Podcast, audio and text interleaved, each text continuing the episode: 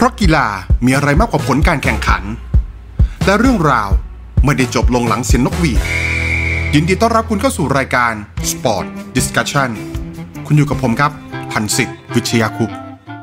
สนับสนุนโดย Mouse m a c s h a w มีจำหน่ายที่7 e เ e ่ e อ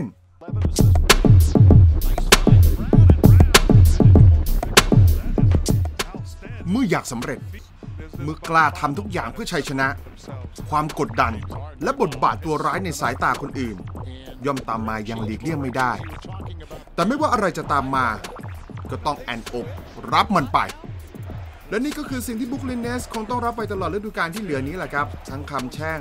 คำแซะ คำถากถางมากมายที่จะตามมา ไม่ว่าพวกเขาจะไปได้ถึงแชมป์หรือไม่ก็ตาม และหากพวกเขาไม่ได้แชมป์ในปีนี้ แน่นอนครับ พวกเขาจะเป็นหนึ่งในทีมที่น่าผิดหวังและโดนอำมากที่สุด ในหน้าประวัติศาสตร์ NBA ทำไมล่ะครับ เหตุผลอยู่ในคลิปนี้แหละครับ ไปติดตามกันเลยนะครับ หาก Nets ไม่เป็นแชมป์หาก Nets ไม่ได้แชมป์ล้มเหลว รับรองจมติดดินแน่ ๆ ด้วยเหตุผลข้อแรก ดังนี้ครับ พวกเขารวบรวมเอาซูเปอร์สตาร์เอาไว้ในทีมมากมายจนเป็นที่น่าอิจฉานะครับ มี 3 ซูเปอร์สตาร์ไม่ว่าจะเป็นดูแรนต์ไครีเออร์วิงแล้วก็เจมส์ฮาร์เดนมีผู้เล่นที่ติดออสตาแล้วอยู่ในทีมตอนนี้ถึง 6 คน มีโค้ชระดับ Hall of Fame มันยิ่งกว่าเกม NBA 2K ที่อิดิตตัวแล้วซะอีกนะครับ เมื่อทีมใน NBA 1 ทีมใช้เวลาแค่ครึ่งฤดูกาลกว่าผู้เล่นแถวหน้าของลีกมารวมตัวกันไว้อย่างล้นทีม ทบทวนกันหน่อยว่าปฏิบัติการนี้เนสทำอะไรไปบ้างนะครับ จากเดิมพวกเขามีทุนเดิมอย่างเควินดูแรนดีกรีแชมป์2สมัยออสตา11 สมัย จ้างมานั่งรักษาตัว 1 ปี แล้วก็บวกกำลังกับไครีเออร์วิงกาแชมป์โลกปี 2016 หลังจากนั้นไปไม่นานครับ พวกเขาสร้างความฮือฮาหลังจากออกสตาร์ตฤดูกาลนี้ไปแค่ไม่กี่อึดใจ ดึงเจมส์ฮาร์เดน All-Star 9สมัย แชมป์ทำแต้ม 3 สมัย แล้วก็ MVP ฤดูกาลปกติปี 2018 มาร่วมทีม แม้การมาของฮาร์เดน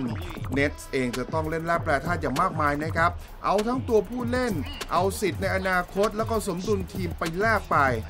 แต่ก็ดูคุ้มค่านะครับ เพราะว่าตลอดเวลาในสีเสื้อของ Nets กับบทบาทจอมทัพตัวทำแต้มเป็น point guard เขาทำหน้าที่ได้อย่างยอดเยี่ยม ถึงขนาดถูกนำไปเปรียบเทียบในฐานะตัวการ์ดที่ทำแต้มได้ดีที่สุดตลอดกาล อยู่ในระดับเดียวกับไมเคิลจอร์แดนอยู่ระดับเดียวกับโคบีไบรอันหากวัดกันที่เกมรุก เขาน่าจะเป็นการที่เจ๋งที่สุดในระดับ top three ของประวัติศาสตร์ NBA ด้วยซ้ำไป ตัวเลขที่ออกมาในตอนนี้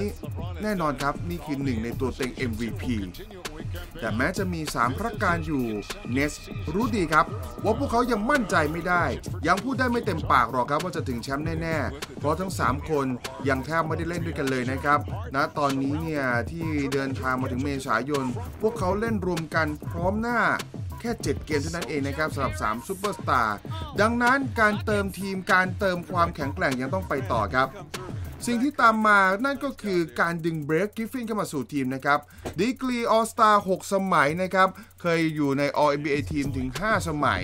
กริฟฟินก่อนที่จะมา Nets เนี่ยดูคล้ายกับคนที่หมดไฟเล่นแบบไร้อารมณ์ที่ดีทรอยต์นะครับ ไม่รู้ว่ากล่อมกันไปกล่อมกันมาอย่างไรดีลครับ ยอม buyout สัญญา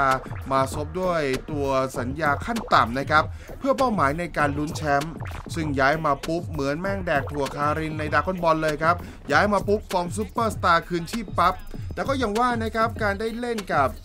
พวก Brooklyn Nets เนี่ย มันก็ได้เล่นกับคนเก่งๆ อีกครั้งศีลเสมอกัน ฟอร์มออกมาได้ยอดเยี่ยมเลยนะครับ ในฐานะตัวสำรองตัวเก๋า ซึ่งเจ้าตัวก็พร้อมรับบทบาทนั้นอยู่แล้ว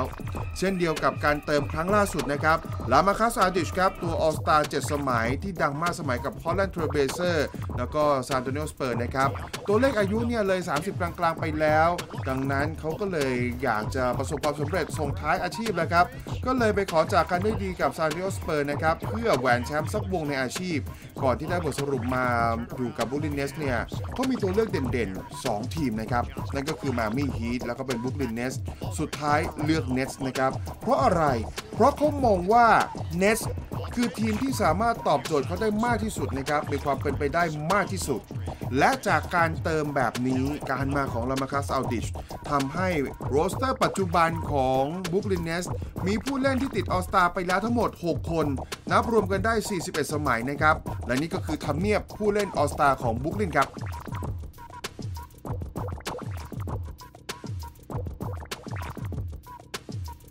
เท่านั้นยังไม่พอนะครับในบุกลินจะมี depth ที่ลึกมากๆนะครับสำรองฝีมือดีที่พร้อมจะไปเล่นตัวจริงให้กับทีมอื่นได้อย่างสบายครับโจแฮร์ริสเจฟกรีนสเปนเซอร์ดินวิดดี้เอาแค่นี้เนี่ยเท่ากับว่ามี 9 คนเต็มๆแล้วนะครับ ที่สามารถจะลงมาหมุนกันเล่นได้ ทุ่มทุนสร้างขนาดนี้ ยอมทิ้งเงิน รวมเหล่าอเวนเจอร์มาเป็นแก๊งขนาดนี้ เพื่อเป้าหมายเดียวเท่านั้นครับ เพื่อความสำเร็จที่ไม่อาจจะรอได้อีกต่อไป ใครจะว่าน่าเกลียด ใครจะว่าหน้าด้าน ใครจะว่าขี้โกง ไม่สนแล้วครับกูจะเอาแชมป์แล้วครับ นั่นคือหลักคิดที่เราเดาได้เลยครับ เราสามารถที่จะหาคำตอบได้เลยจากผู้บริหารของ Brooklyn Nets นะครับไม่ใช่แค่ระดมเอาผู้เล่นระดับโคตรผู้เล่นเอาไว้ด้วยกันทั้งนั้นครับโค้ชอย่างสตีฟ แนชเองเนี่ย ก็เป็นที่เพ่งเล็งมาตั้งแต่รับงาน head coach แล้วนะครับ ทั้งที่ไม่มีประสบการณ์คุมทีมมาก่อน แต่ บารมี MVP 2 สมัยในฐานะผู้เล่น เขาคือหนึ่งในการ์ดจ่ายที่ดีที่สุดอีกรายของลีกนะครับ มาเป็นโค้ชแบบคุณหนูเลยครับ มาปุ๊บเนี่ย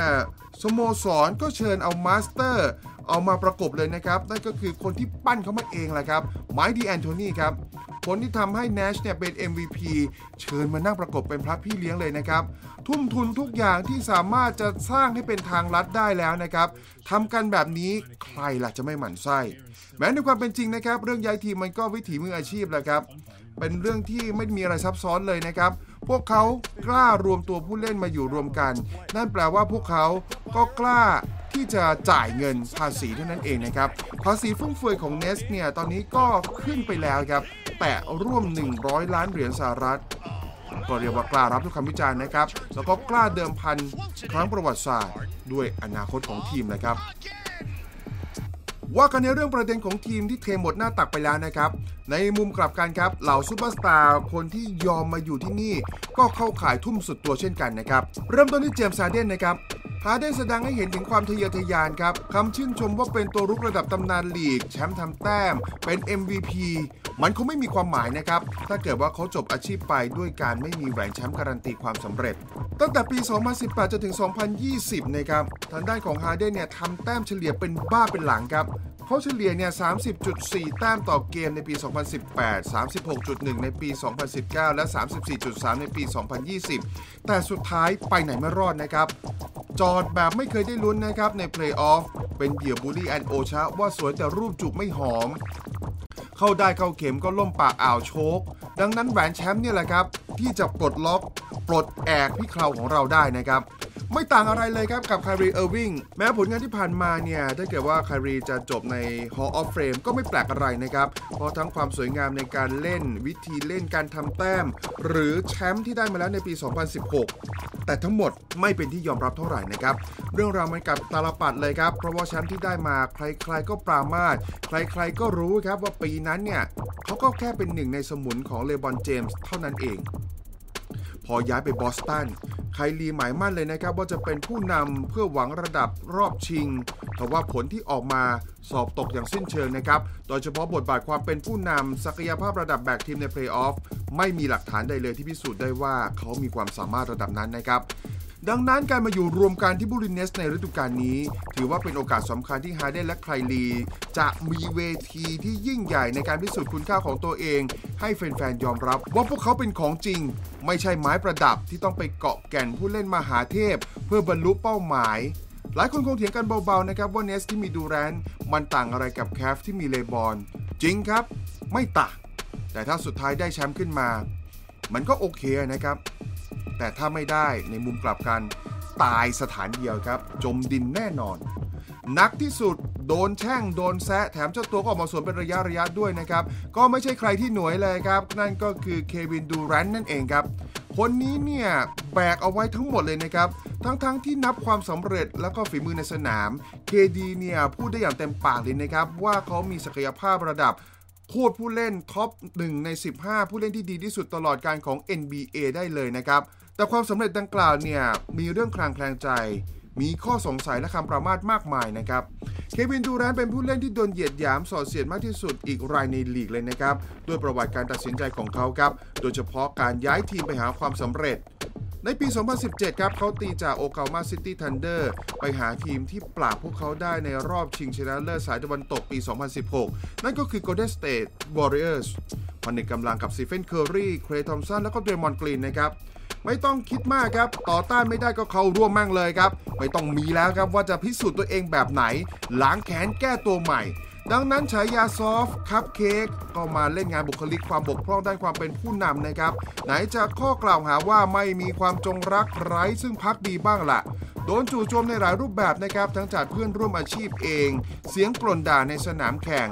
ขาดไม่ได้นั่นก็คือเหล่ากองทัพ hater ออนไลน์นะครับซึ่งอย่างหลังเนี่ยแหมมวยถูกคู่เลยครับ คนดูถูกใจครับเพราะว่าทางด้านเควินดูแรนต์เนี่ยสู้ยิบตานะครับถึงขนาดว่าเคยเปิด account ปลอมขึ้นมานะครับเพื่อเอาไว้ด่า แล้วสลับสับเปลี่ยนไม่ทันก็ทำมาแล้วนะครับในจักรคดีที่โด่งดังอยู่กับดารา ที่เขาไปด่าแล้วมันลามปามไปจนถึงเรื่องใหญ่โต อาจจะโดนฟ้องได้ เรื่องแบบนี้เคดีบอกคำเดียวเลยครับ มาเลยครับกูไม่กลัวมึงหรอกกลัวซะที่ไหนล่ะครับ เสียงนกเสียงกาด่ามาด่ากลับไม่โกงครับแต่ในสนามครับสิ่งที่ KD ใช้ในการตอบคำถามแฟนๆ ใช้ในการตอบโต้เสียงกลนด่าเหล่านั้น ก็คือผลงานครับ เขาพาทีมเข้าชิง 3 สมัยได้แหวนแชมป์มา 2 วง และทุกครั้งที่ได้แชมป์เขามาพร้อมกับ MVP รอบชิงชนะเลิศนะครับ ส่วนปีที่ไม่ได้ก็พอจะพูดได้อยู่นะครับว่า ตัวเขาตัวกูนี่แหละเจ็บ ก็เลยอดแชมป์ 2021 จึงเป็นอีกครั้งนะครับที่ KD ปฏิบัติการเรียกแขกด้วยการสร้าง super team ชนิดที่เรียกว่าโคตรโหดฮะ เพราะตามหน้ากระดาษเนี่ย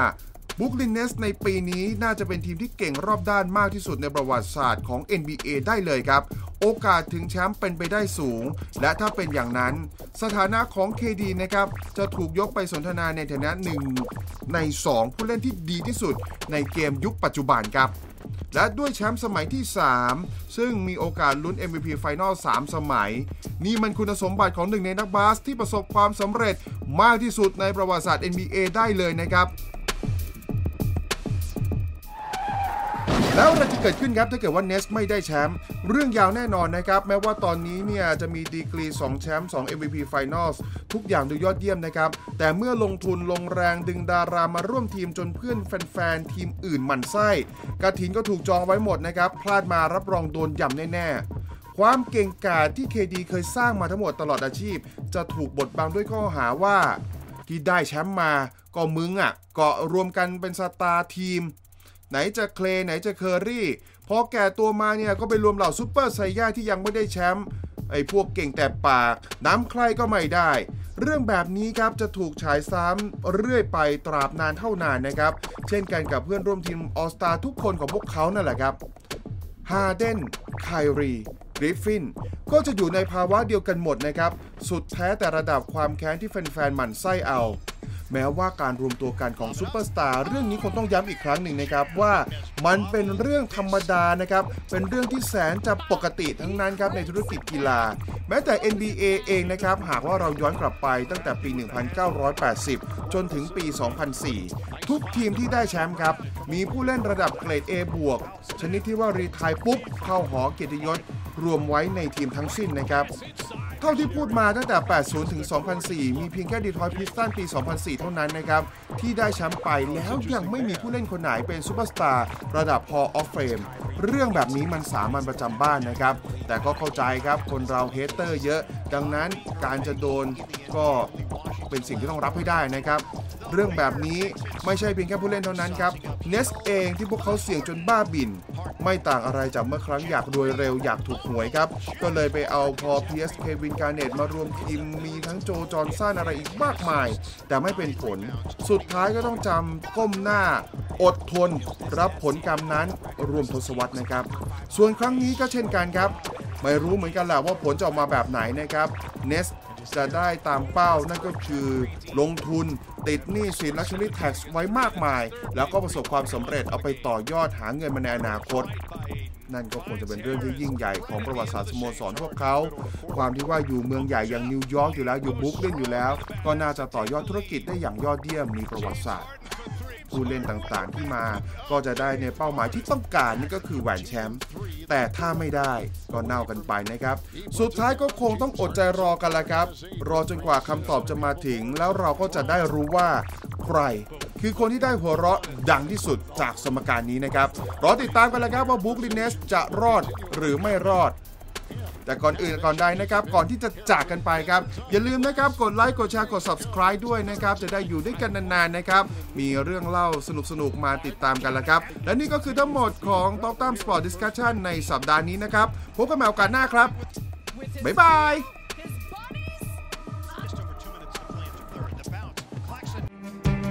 ขอบคุณอย่างยิ่งสำหรับการติดตามครับ แล้วเรากลับมาพบกันใหม่ สวัสดีครับ